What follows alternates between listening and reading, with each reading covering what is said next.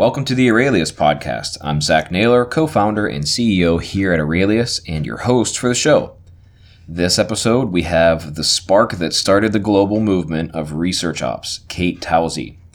Kate started this global open source community to define, discuss, and answer the question what is research ops? Kate is also the research operations lead at Atlassian. She has quite an interesting background, and probably not the one you'd expect or guess as to how she ended up doing what she is now. With experience and background in content strategy, she began working in early technology companies in the early days of the internet.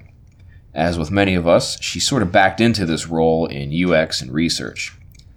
Eventually, Kate was asked to help in a new role which commissioned her to quote unquote research the researchers through this project, she had the opportunity to do user research with user research professionals.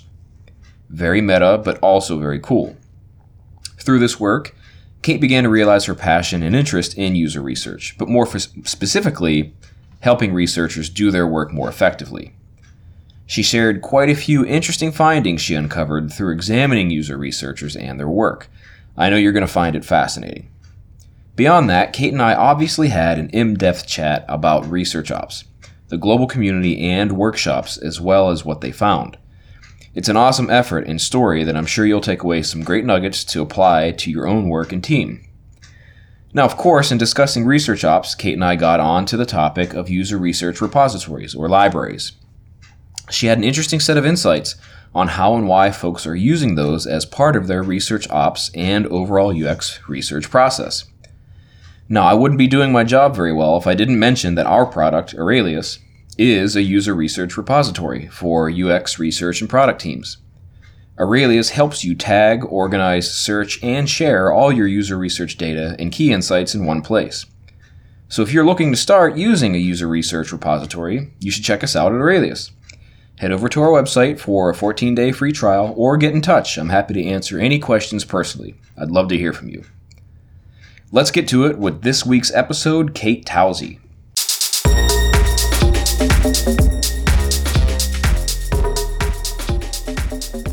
Welcome to Aurelius Podcast, episode 33, with special guest Kate Towsey. She's the instigator and founder of the global research ops community, as well as the research operations leader at Atlassian. Kate, welcome to the show. Hi, nice to be here. We've been waiting. Uh, we've been waiting some time to have you on here. And uh, I know I'm personally excited to have this chat with you. And um, yes, we're excited to talk about all things research and research ops with you. and it's quite funny because I see you're drinking a glass of wine and I'm having my morning cup of tea. Yeah, well, that's that has nothing to do with the time time zone difference. Shh! You're not supposed to give away the secrets of what makes a podcast great. I'm very boring uh, uh, in person. All right, Kate. Um, I want to start off by by just asking you, as I do with a lot of our guests, in the event it's somebody's not you know familiar with you and your work, maybe tell us a little bit about your background and, and some things that you're you're doing today. Yeah.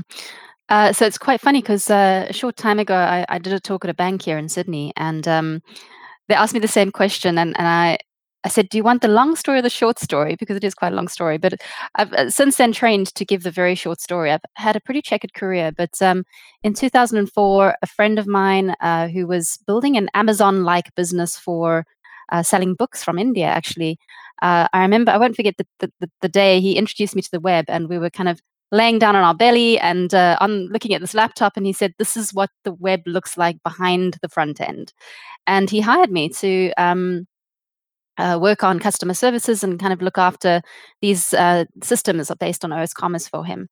And um, soon enough, I was kind of reworking the system and uh, working on content. And uh, year, many years later, I discovered that really what I was doing was content strategy. Um, at some point, uh, for various reasons, I, I, moved to the UK in 2007 and got a job with another uh, company using the same system. And a whole string of events kind of happened that one day I kind of ended up working with a design company um, who I had never heard of content strategy. And they looked at me and they said, uh, You're like a content strategist. And it was just like 2008 when Kristina Halvorson had brought her out content strategy for the web. And I just thought, oh my gosh, I've kind of found my home here. and uh, ended up doing that work freelance for quite a while. And in about 2012, I met Lisa Reichelt, um, who hired me to work with her as a content strategist on a university website. And we just kind of loved working together and got on so well. And uh, she uh, later, and it was kind of probably my my first very real introduction to user research professional level. You know, not kind of we're going to kind of make it up as we go along. And uh, soon after, she asked me to come and work at GDS and uh, build out uh, a, a, a, a, repository basically for the for the researchers. And mm. um, as a content strategist, that seemed like a pretty logical thing to be doing. And uh, when I got there, I realized just how significant that job was. And it's sort of what uh, 2000 and gosh, it's six, seven years later now, and I'm still working on that, that problem and, and intend on getting it right here. Um, but in the meantime, she said to me, you know, we, we actually also need a, a, user research lab. And I kind of looked at her and I said, you, you do know that I know very little about research labs. Um, I actually haven't even been into one ever.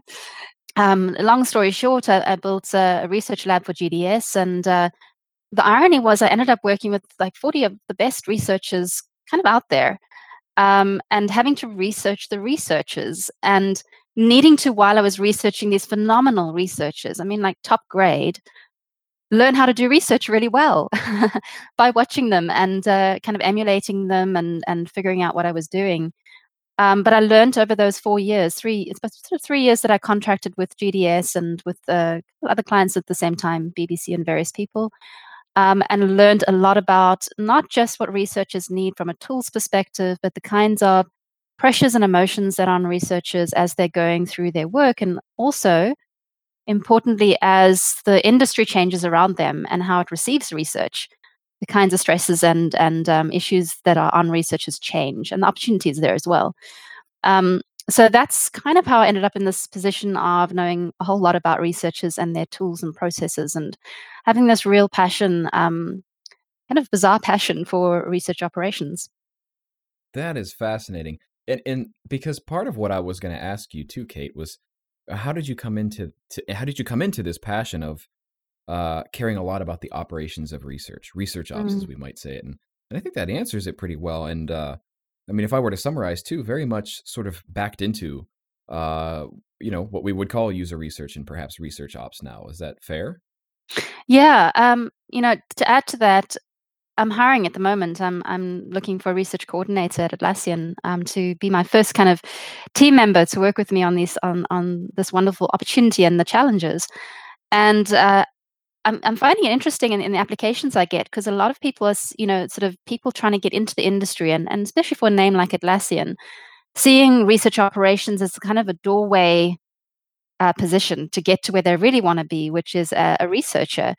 And I was saying to our recruiter yesterday, you know, you really have to be someone who wants to create space for others to do their best work. And you're not focused on you doing your best work. And it sort of dawned on me then that maybe that's just kind of um, what I like to do because the community is sort of that way as well. I, I like to think and I hope um, that uh, it's creating a space for other people to really kind of express themselves and do their best work. So, you know, it was many years across various clients and, and industry, listening to, you know, I got to know researchers' friends and, uh, you know, lots of coffees and chats in the hallway. And I seem to have a personality where people just like to share things with me, oftentimes even secrets. And then they'll be like, please don't tell anyone. Um, but um, I started to realize that that researchers really had like as human beings, just stressed out, um, you know, sometimes even saying, you know, I'm on the verge of an emotional breakdown, uh, or even taking off days of work because the amount of pressure on them was just too much. So my interest in this comes from a really human angle, um, from just having had a lot of friends in the industry or people that I've gotten to know as colleagues who have been battling with their work and feeling like they weren't able to tick all the boxes and really wanting to be able to tick those boxes. Mm-hmm. And so my want uh, is to kind of offer that support because I know that those kind of 60, 70 researchers I've spent time speaking to are very likely indicative of the rest of the industry. Sure. Wow, that's great. I love that story. Thank you for sharing that. Uh, so let's uh I don't know if it's fast forwarding, but I'm going to ask like very specific question. When did you decide that you wanted to more formalize this passion of yours, right? And and really create the community. So I mean, you are certainly the instigator of the research ops community, right? Uh, when did that instigating actually happen for you? So it's I can actually remember the moment. I think decide is quite a strong word. It was just a spontaneous idea. Um, but I say spontaneous, a little bit like when people become like overnight success or something, right? Nothing's overnight. If I look back now, I realize what was happening over the years. Um, people had gotten to know about the work that I was doing at GDS mostly through their, you know, the blog that I was um, running there.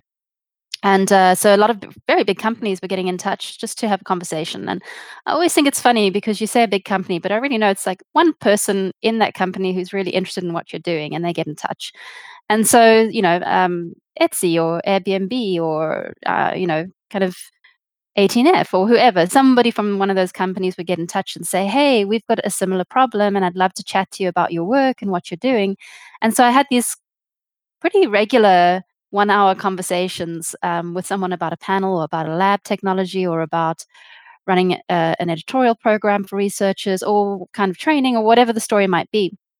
And um, I started to realize over time, gosh, you know, I just why am I having these conversations over and over again? And I don't mind having them, but it just feels like it feels like we're on a treadmill with it. We're really not actually going anywhere with this, and it's obviously a need. And um, why not we all get together in a room and talk about it as a team, right? Uh, and I, I really at the time thought, well, I'm going to start the Slack channel. And I was convinced at that point that very few people were really interested in operations for research and that really I was one of a handful of geeks in the world who actually cared about this.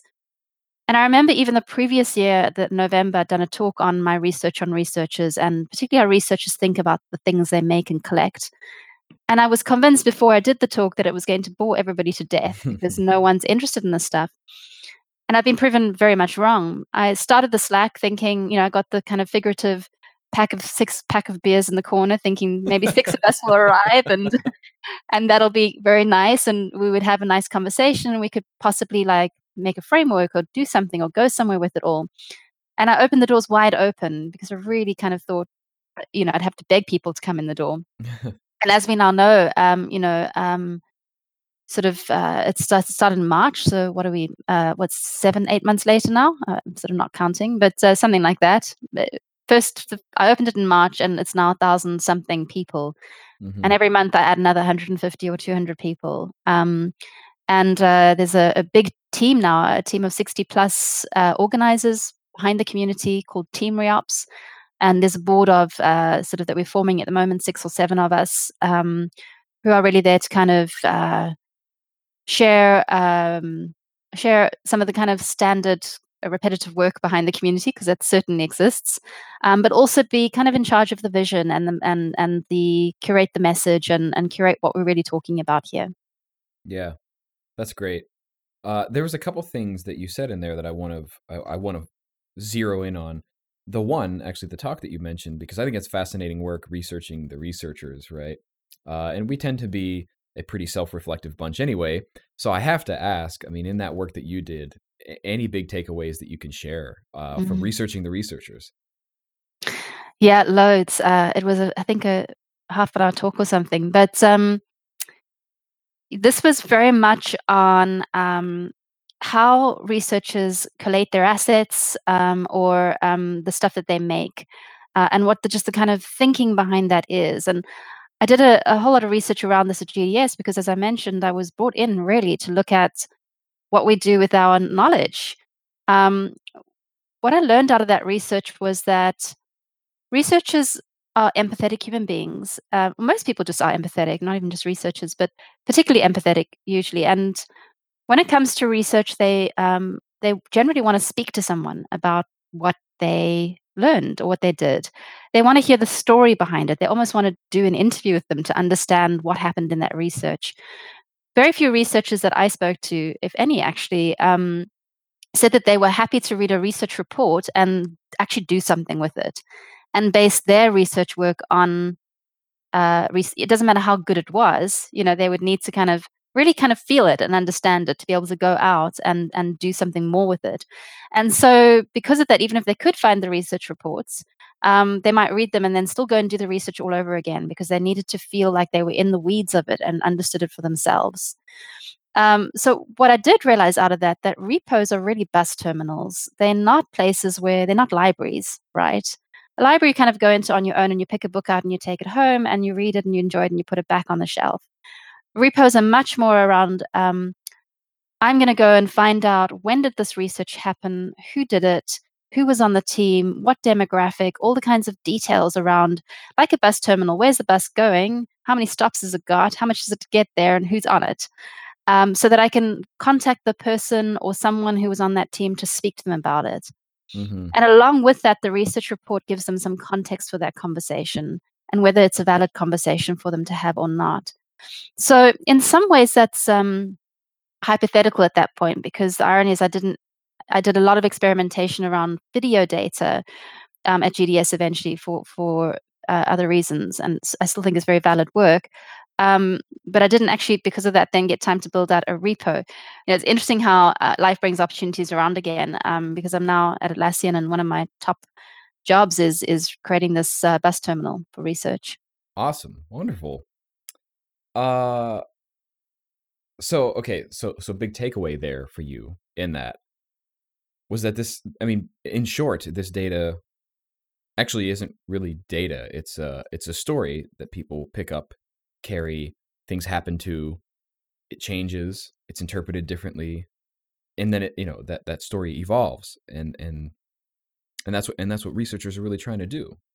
That's kind of what I took away from that. Yeah, yeah, absolutely. Because um, you know each research project has a slightly different context, and you know unless it's it's um for instance, like uh, you know, a, a, team doing sprints and rapid research, and they're um, constantly kind of working on one product that they're iterating and testing every two weeks in the lab or kind of wherever. That becomes like a continuous story where they're wanting to see from the beginning we had this um, product and we've made these changes, and therefore this is how the story has shifted over time.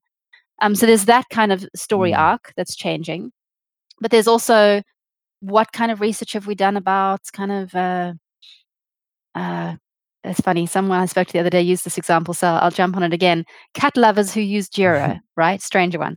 You know, what do we know about those those people, and um, what have we learned about them, and, and how can I bring that knowledge into the research that I'm doing that might be about something completely different?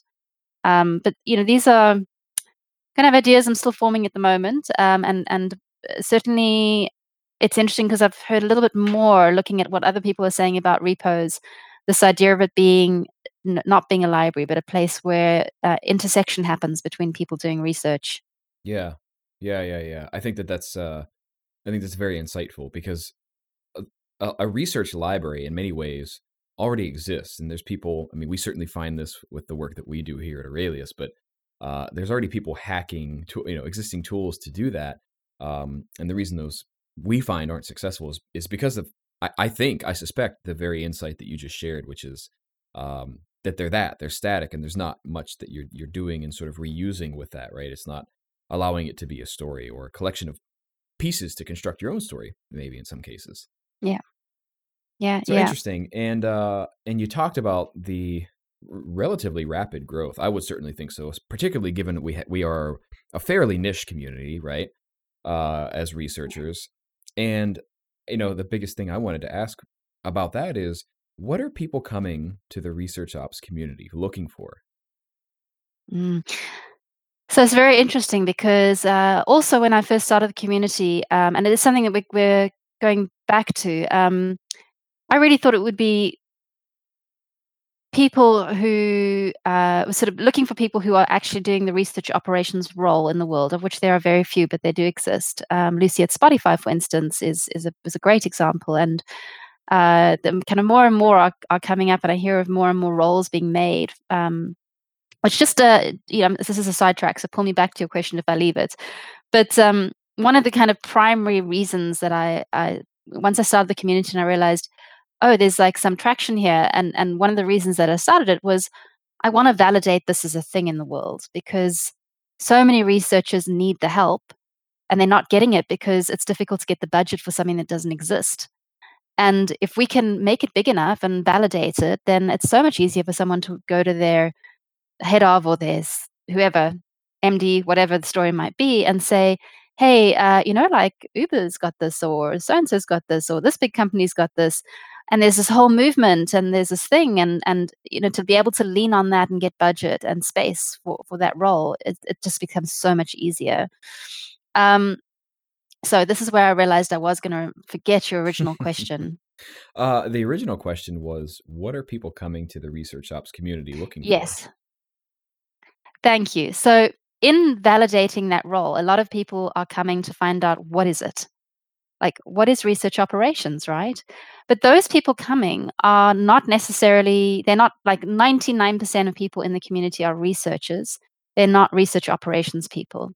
Um, and they're interested in research operations because it's like if you have someone come to you and you say, you know, all those stones in your shoe that you feel are slowing you down and, and creating blisters, well, I'm here to remove them. Of course they're going to come and and a be very interested in what you're doing and and how you're going to remove them but at the same time then we've also asked you know a whole lot of researchers gathered like sort of a thousand more now of researchers have gathered and as a research operations perf- a person i think fantastic these this is my clientele right. right these are eventually my users and there's like now many many of them here who are very keen to tell us what they want and so um, I think this became really interesting for people where it's like someone is addressing this need for support and researchers mm. need it. It's being validated as an industry, and we are want to be a part of that because we want that too. And I'm asking uh, researchers, what do you want from research operations? What does it mean to you? Um, and I mean, I just think all of that is very um, enticing. And that's not to say that I've been like specifically hanging carrots mm-hmm. out for researchers. I've not been strategic about that. But um, that's sort of when I think back over it, I think, yeah, well, now it makes sense. You know, it makes sense that a lot of people are interested in the conversation. Um, I just one more thing I would add is that I think what's interesting is that the community itself has become um, a lot of the conversation in the community is around methodology, uh, research methodology, um, which is not research operations, right? But um, it's just become a very strong community of, of researchers, and that's a, a great thing. Uh, over time, uh, we've you know we're running town halls and doing various things, um, which will kind of curate the conversation towards research ops more and more. And I think as the practice and the industry around research operations grows, and we've just got more people who are doing the role, um, I think that side of the conversation can be much more rich as well because research operations tend to talk about different mm, things. I love it. Okay, so one of the one of the things you mentioned in your answer, Kate, are people come to the community simply to answer the question, "What is it?" So I'm going to address the elephant in the room. What is research ops? Understanding, of course, yeah, that there's sure. no right or wrong answers, and we're not drawing a line in the sand, but I have to ask the instigator, what is research ops? Yeah. Sure. So it's it's interesting because um, f- uh, we have this uh, global initiative now called hashtag What is Research Ops, and uh, when the community, I think in the first two weeks when when I saw, oh wow, you know, there's actually kind of 300 people here in in uh, I better buy more beer. um, I realized, you know, even with 300 people, there's enough for us. That's a really good sample size for really figuring this thing out and what do researchers want from research operations. And at that point, a, a kind of a core team of people had gathered around just because they were really kind of interested. And and uh, this is what is now like mostly the the board behind uh, what we call board reops. We've got lots of cheesy names for things. Um, but we we had a chat, of super like really like smart smart people and so um, we had a chat about this, and, and, and I said, well, I feel like we should really kind of tackle what is research ops for researchers. And, and we spoke about and decided to run at the initially in March, we decided we'd run five workshops around the world. And it was very important to me that from day one we were global. Um, I knew that um, if I let it be, the conversation probably would have remained as an American European conversation, uh, which felt like a really a lost opportunity considering the web is worldwide. Um, and so I went out of my way to go and find people in India and Australia and Africa and, and all sorts of different places so that the conversation we had would be global too. I was interested in researchers around the world and that mm-hmm. diversity.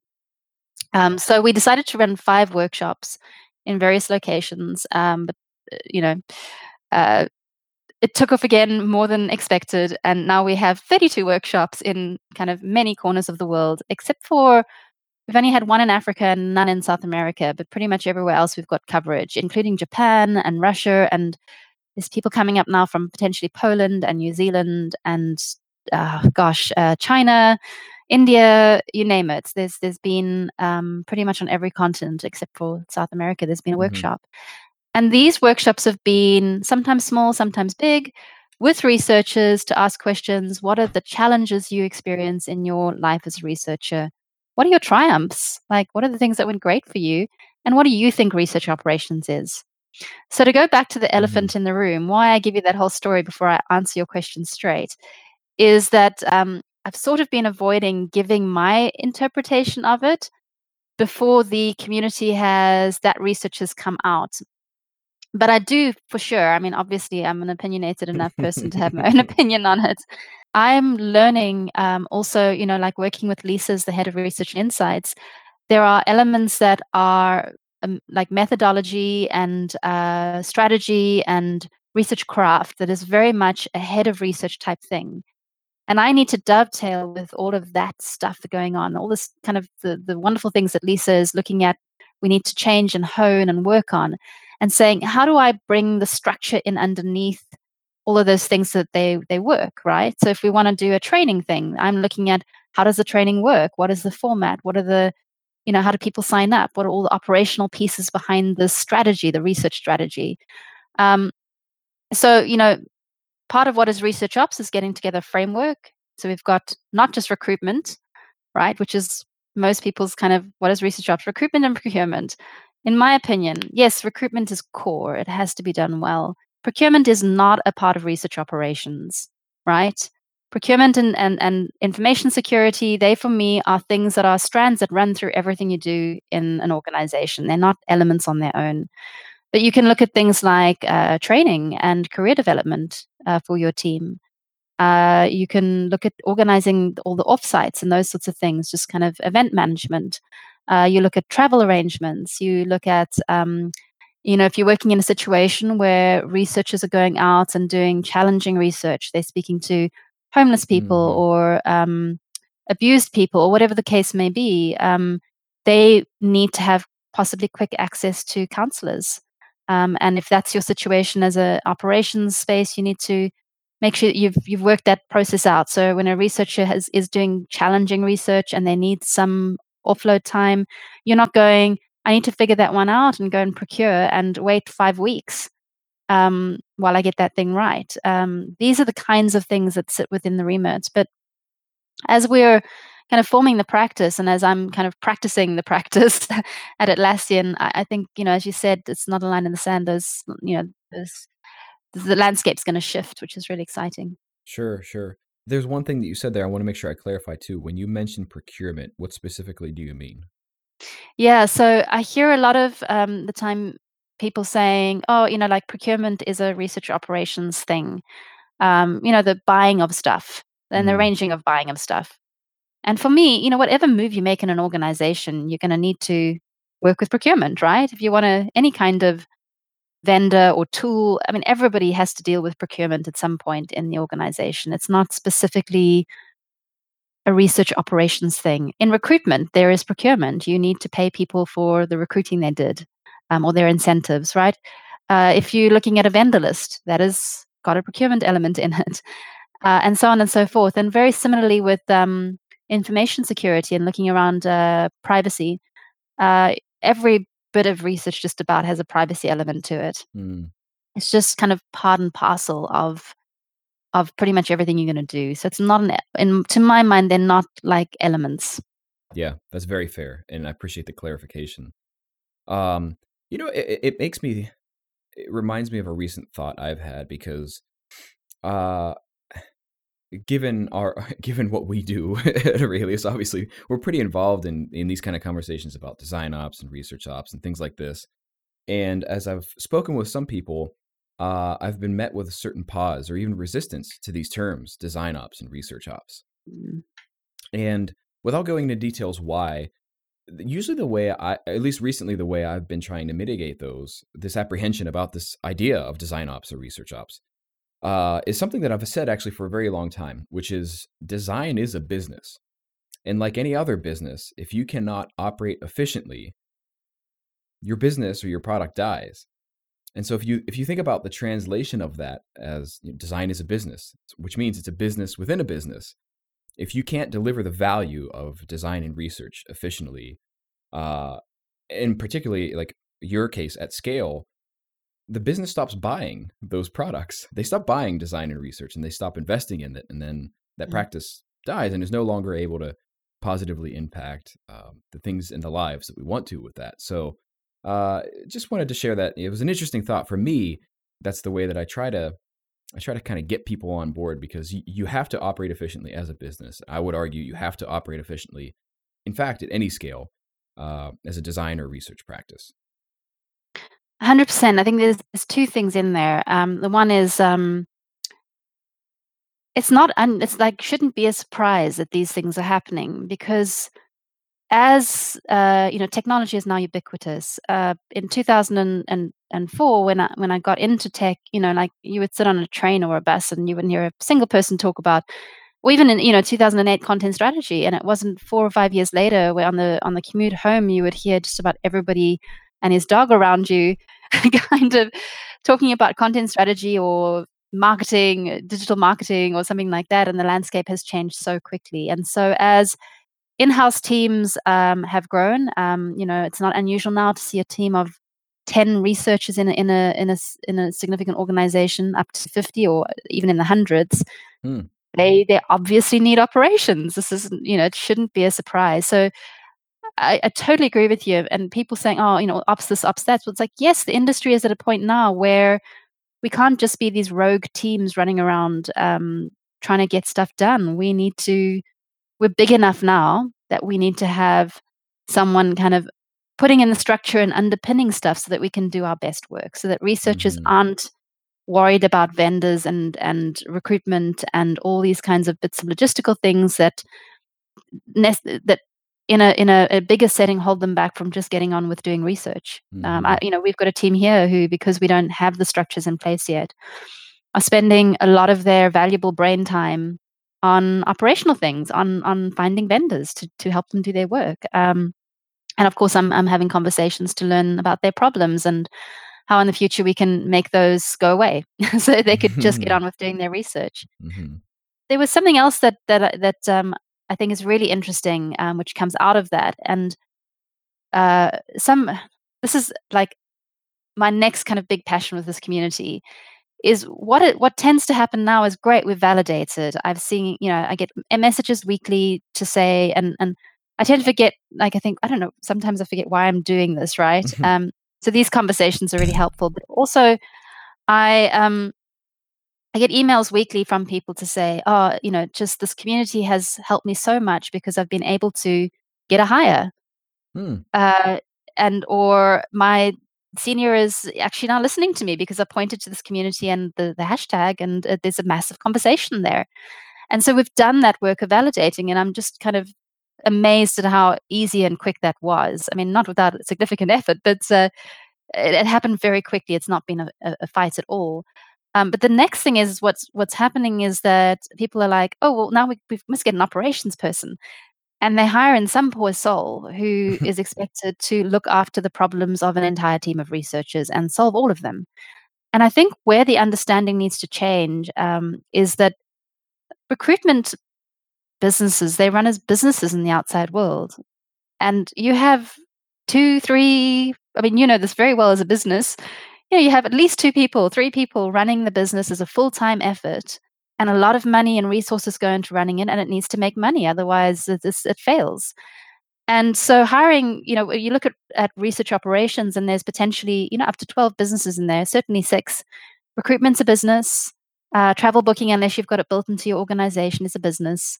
Uh, a library or a bus stop you know bus terminal is a business and so on and so forth. Uh, you know, training organization is a business, an event organization is is a business, a PR company, a publishing house. These are all independent businesses that need somebody pretty much full time to run them, depending Mhm. on the size and context that you're in, or the size of the organization.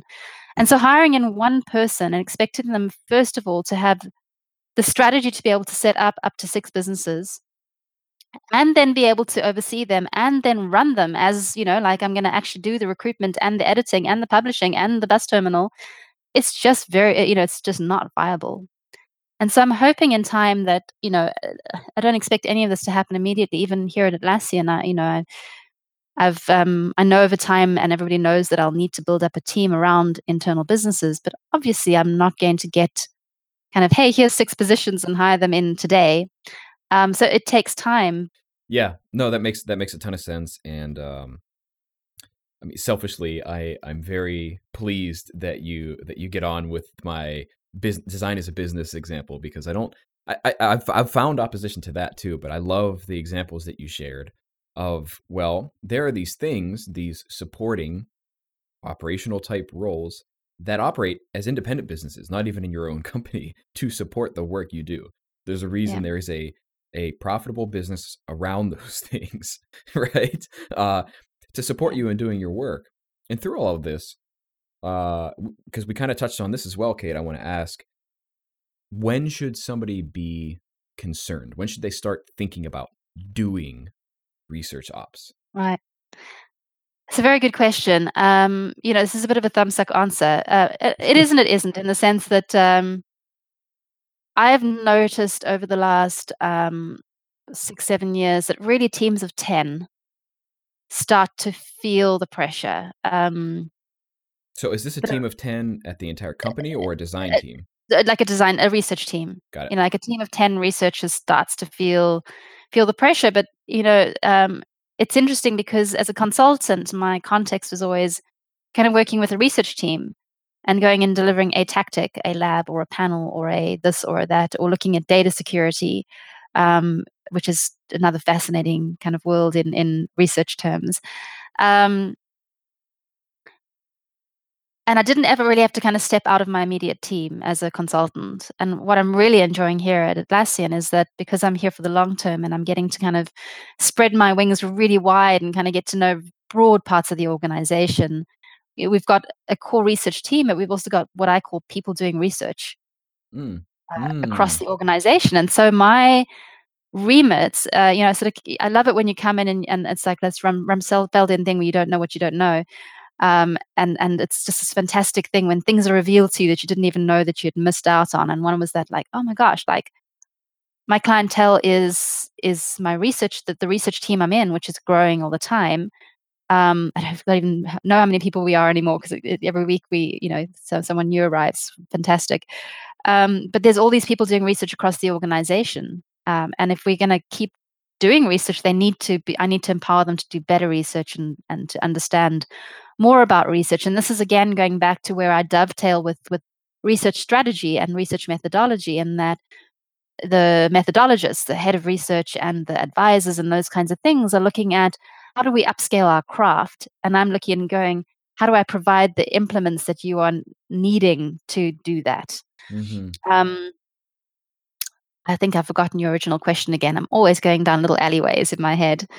What was just it? It was just a matter of when should you do research ops? Yes. Yeah. So I said 10 people, right? And now I look at it and I think, well, you know, the borders of that are very hazy hmm because you might have like a very small, like you might have one person who's the researcher, but there's a lot of people doing research across the organization. And then on top of that, there's uh, you know the executives or the senior PMs, whoever or, who are looking for data, and and they become your clientele too. So hmm I think it becomes much more around how big is research in your organization Yeah. and how much research is going on, as opposed to kind of size, you know, team numbers. hmm That's that's fair. That's very fair. You something you said there, Kate, reminded me of one of our most recent guests, Dave Malouf, who is Mm. a, a design operations consultant. And one of the things he said uh, when he was on our show is uh, that your design ops happens whether you're intentional about it or not. I'm curious to get your reaction on that. Yeah, absolutely, it does. Um, you know, if people look up piles of books, someone will build a bookshelf at some point. And whether they've built it in the right place or uh, the right size is beside the point, right? It could be a few planks of wood and a stack of bricks. Um, it will get built, and uh, you know it's it's really interesting. And I'm sure anyone who's going into a research operations role is probably going to be nodding their head at this because you come into a space where people have done their best, uh, kind of amongst everything else they're doing, and potentially you know, not not as uh, you know, not people who are necessarily operations people or strategists or just love to organize the world. Um, and you've got sometimes really nice bookshelves, but other times like bricks and planks of wood, right? Or the floor. And yeah, or just stuff on the floor. And the, you know, that's been the version of operations. And and you come into that space and it's not just clean cut like, oi, I'm here and I'm going to sort out everything that you've not been doing because it has been getting done. It's it's a matter of slowly dipping into areas and going, okay, so this bookshelf is actually pretty nice. Um, we might just leave that one there for the moment, but that bookshelf, you know, or that lack of bookshelf over there really needs to be sorted out. Mm-hmm. And you find that people also own that bookshelf. It's not yours just to pick up and take away or dismantle. Mm-hmm. Um, you've now got someone who's they've been tending to that bookshelf for quite a while now.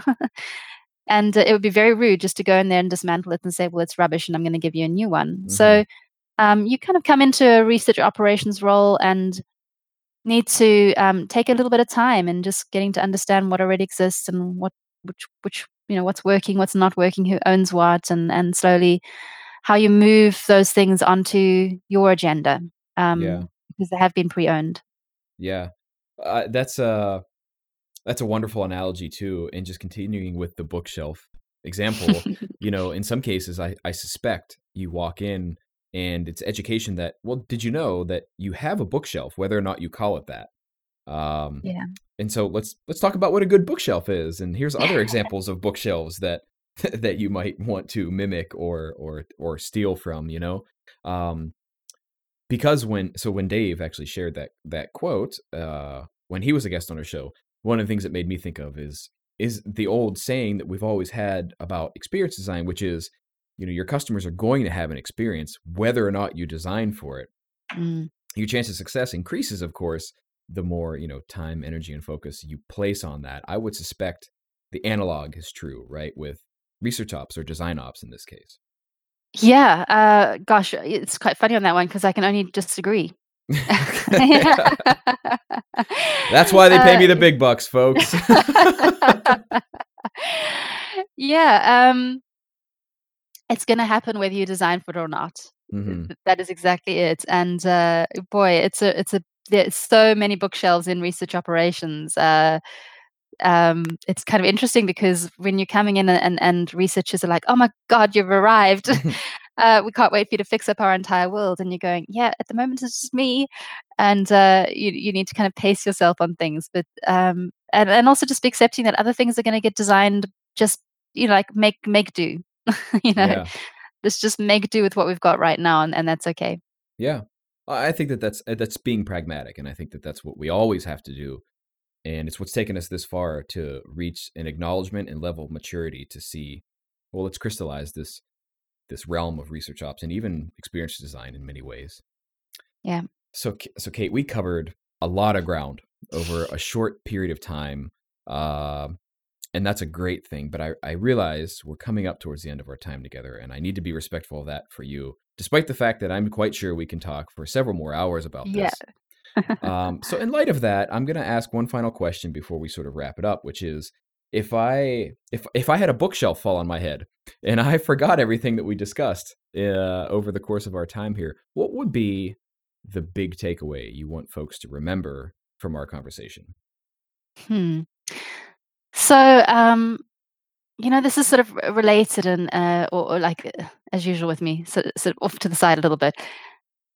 I think one of the big things is is one of the wonderful things I've learned from the community is we don't need to work in these little silos of like i'm in my company or i'm in my country or i'm in my little kind of space over here. It's really about opening up conversations and conversations become much richer and more strong when you're making the effort to reach across the globe and connect with people. And it's just been an immense experience and i've made friends and a lot of people i've heard of people going to other people's birthday parties now that they're met in the community and i've made friends of people who have um, I've met around the world. For instance, Johnny in Japan, right? Mhm, Which mhm. is such a great way. Johnny in Japan, he was in Sydney the other day and we met for tea, and it was just, you know, it's a great person to meet. Um, or, you know, like uh, friends that I've got around the world who I'll just have a phone conversation with now uh, Mhm. about just their lives in general. And this really becomes for me important because it's a community with a capital C, and anyone who knows will know that I always spell it with a capital C because it's a community of people that are getting to know one another, that are sharing openly. Just goes back to that humanity thing of um, uh, the whole reason this started was because I spent time with people who saw were having a hard time with things. And so we're creating something to try and lift that weight off them so they can have a happy time with things and do the work that they love. And uh, a whole lot of like control freak operations, people like me around the world can do what they love by providing the space for the researchers. And, uh, you know, it's just, it's always this thing where I feel like it just really that boils back down to people and and and taking care of each other and, and that might sound kind of cheesy to a lot of people but um i think that's that's what i would share yeah. Awesome. I love it. Uh, it all comes back down to people, Yes. Yes. That's what and that's that's what research is all about. Yeah. People, not pixels. Yeah. All right, Kate. Um, I love it. This has been an extremely fun chat for me, and I'm quite sure that those listening are going to get a ton out of it. Um, is there anything that we didn't talk about that you'd like to share with folks that are listening today? Sure. So there are a few things. If you'd like to join the Research Ops community, we have a Slack, uh, which is the thousand kind of plus members. Um, there is a, a form which um, possibly you can share in your notes um, that you can fill out. We we add people once a month. Uh, it's a wait list, and um, we have a Twitter account. It's at Team Reops. Um, and we have town halls, which are open to anyone. Um, you don't have to be in the Slack community. Um, and again, uh, we can share the form for that. You just fill out a form, and I'll add you to a Google group. And once a month, someone in the world runs a town hall. Uh, we just started them, but the plan is that every single month, someone who's in the kind of core uh, organizational community, the team reops, will run um, a, a, a town hall with people speaking about research ops type things.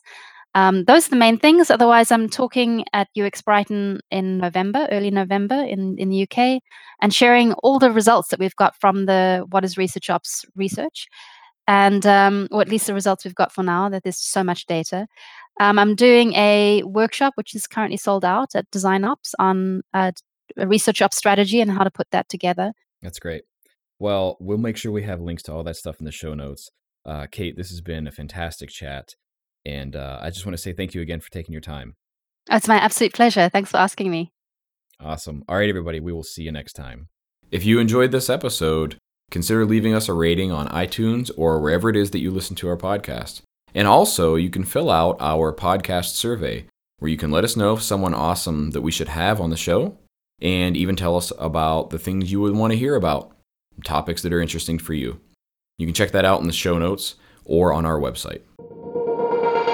Thanks for listening to the Aurelius Podcast, the show where we talk with brilliant minds about user research, UX design, and building great products that meet the needs of real people and what you learned about them.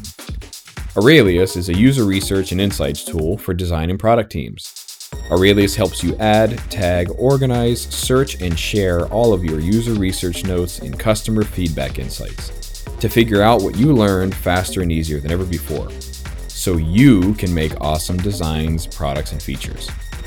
Check us out for a free trial at aureliuslab.com. That is A U R E L I U S L A B.com. Or find us on Twitter at AureliusLab. We'll see you next time.